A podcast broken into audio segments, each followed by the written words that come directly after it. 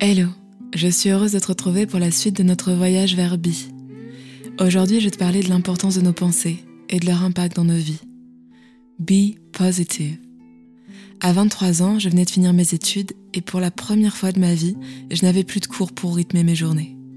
L'école, c'était tout ce que j'avais toujours connu. Alors maintenant que c'était fini, qu'est-ce que j'allais bien pouvoir faire? Les évaluations, les examens, bien que stressants, me donnaient un cadre, un sentiment de sécurité. Il me suffisait de faire ce que mes professeurs attendaient de moi.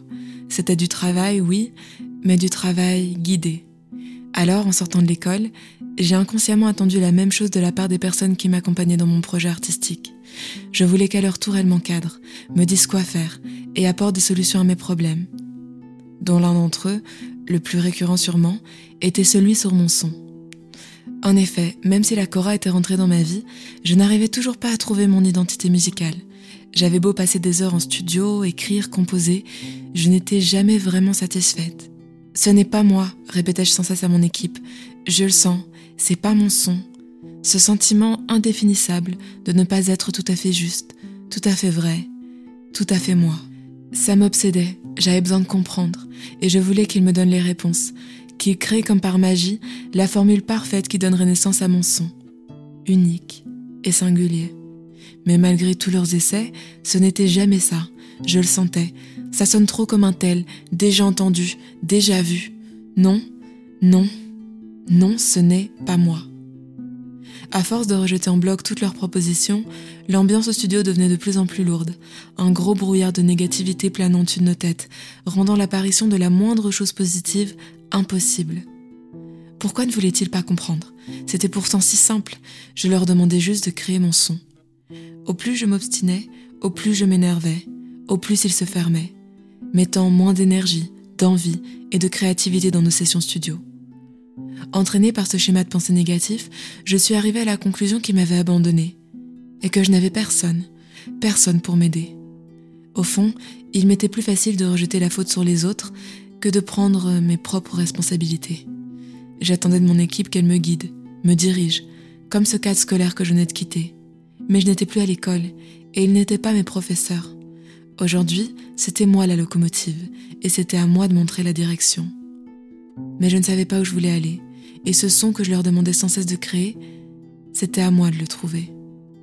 Je passais mes journées remplies de nervosité, de colère, persuadée que le monde entier était contre moi et que malgré tous mes efforts, rien n'allait jamais comme prévu. Arrivant à la conclusion que la réussite ne pouvait être que le résultat d'années de travail, dans la douleur et la solitude. Et ce discours négatif répété en boucle dans ma tête a fini par devenir ma réalité. D'une discussion houleuse avec mes parents à la remarque d'un ami, tout était bon pour renforcer ce schéma de pensée. Voilà, regarde, encore la preuve qu'on ne t'écoute pas, que personne n'est là pour toi, répétant en boucle cette petite voix dans ma tête. Jusqu'au jour où, n'en pouvant plus, j'ai décidé de me faire aider et d'aller voir une coach de vie. En arrivant chez elle, j'ai tout de suite su que j'avais frappé à la bonne porte.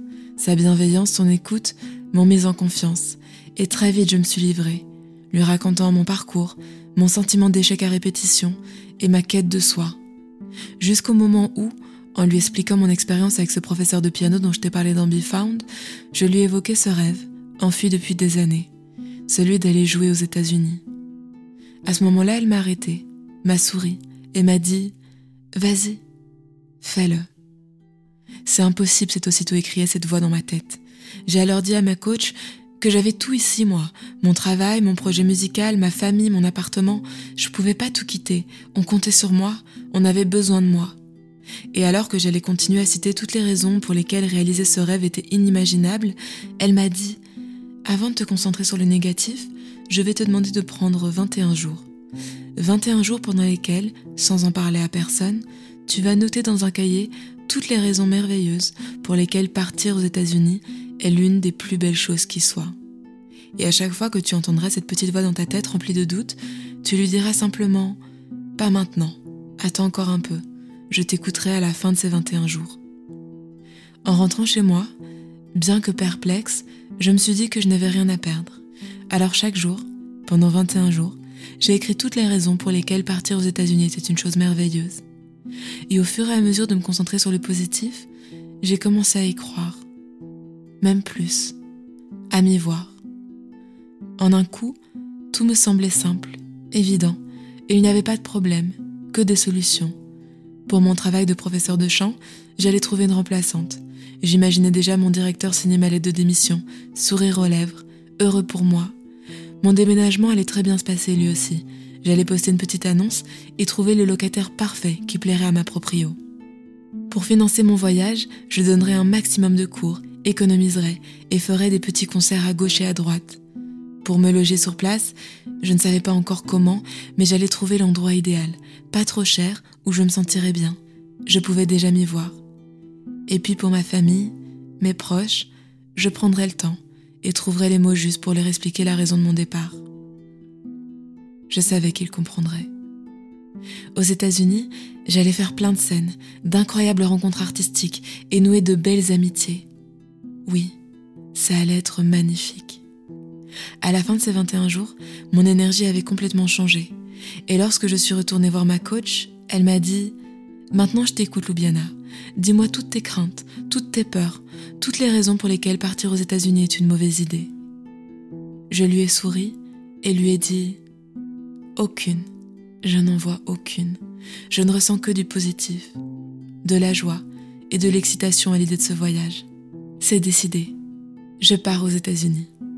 Et c'est avec cette même énergie que j'ai tout mis en place pour être prête à partir trois mois plus tard dans ce qui allait être l'un des voyages les plus intenses et les plus enrichissants de ma vie. Certains diront que c'est de la chance, un heureux hasard, mais la préparation de mon départ s'est passée exactement comme je l'avais prévu. Mon patron m'a encouragé, ma propriétaire félicité, mes parents enlacés. J'ai trouvé le logement idéal grâce à un Américain rencontré lors d'un concert qui m'a mis en contact avec une jeune femme ayant une chambre de libre à Los Angeles. Et après avoir économisé et travaillé tout l'été, j'ai eu assez d'argent pour m'envoler. En l'espace de quelques mois, j'étais prête à réaliser ce rêve qui pendant des années me paraissait irréalisable. Prête à partir à des milliers de kilomètres de chez moi, tout quitter pour aller sur un autre continent, avec un autre fuseau horaire, une autre langue, et sans personne, ni guide sur place, j'allais apprendre à devenir mon propre repère. Ce qui depuis toujours me paraissait insurmontable, aujourd'hui me semblait si simple, si évident. Au fond, dans la vie, tout est une question d'énergie, celle que nous créons à l'intérieur et qui vibre partout autour de nous. Le négatif attire le négatif, et il en va de même pour le positif. C'est une histoire d'attraction. À chaque moment de notre vie, nous avons le pouvoir de changer notre état d'esprit et de nous demander quelle est l'énergie que je crée à cet instant.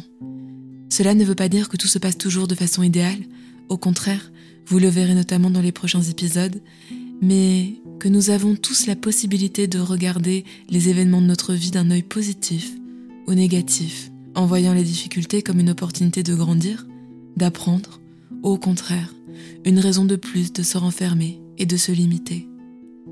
Alors même dans cette période où tout peut sembler sombre et négatif, n'oublions pas que le positif est partout autour de nous et qu'il résonne dans les jolies choses simples du quotidien. J'ai souvent entendu dire que le bonheur est à portée de main, mais pour moi ce n'est pas là qu'il se trouve. Le bonheur il est là, dans notre main. Nous n'avons qu'à l'enlacer en nous remplissant chaque jour de gratitude et de reconnaissance pour cette chance merveilleuse qu'est celle d'être en vie, pour ces sourires, ces regards échangés, ces attentions et moments partagés, pour nos balades dans la nature, nos animaux, nos familles, nos amis et êtres aimés, tous ces cadeaux qui rendent notre vie plus belle. Je vous invite un instant à penser à eux, à penser à celles et ceux que nous aimons. Est-ce que vous la sentez, cette force? Au niveau de la poitrine, ce sourire au bord des lèvres, cette gratitude. Oui, oui c'est ça, c'est bien ça, le pouvoir de nos pensées. Be positive. Merci pour ton écoute.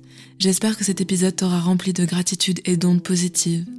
Aujourd'hui, c'est Jean Leclerc qui nous dit Merci Loubiana pour cette leçon de vie et d'espoir qui vient de ton cœur et tes tripes, racontée avec une voix suave qui nous pénètre sur fond de cora envoûtante et nous transporte avec bonheur sur le chemin de ta vie.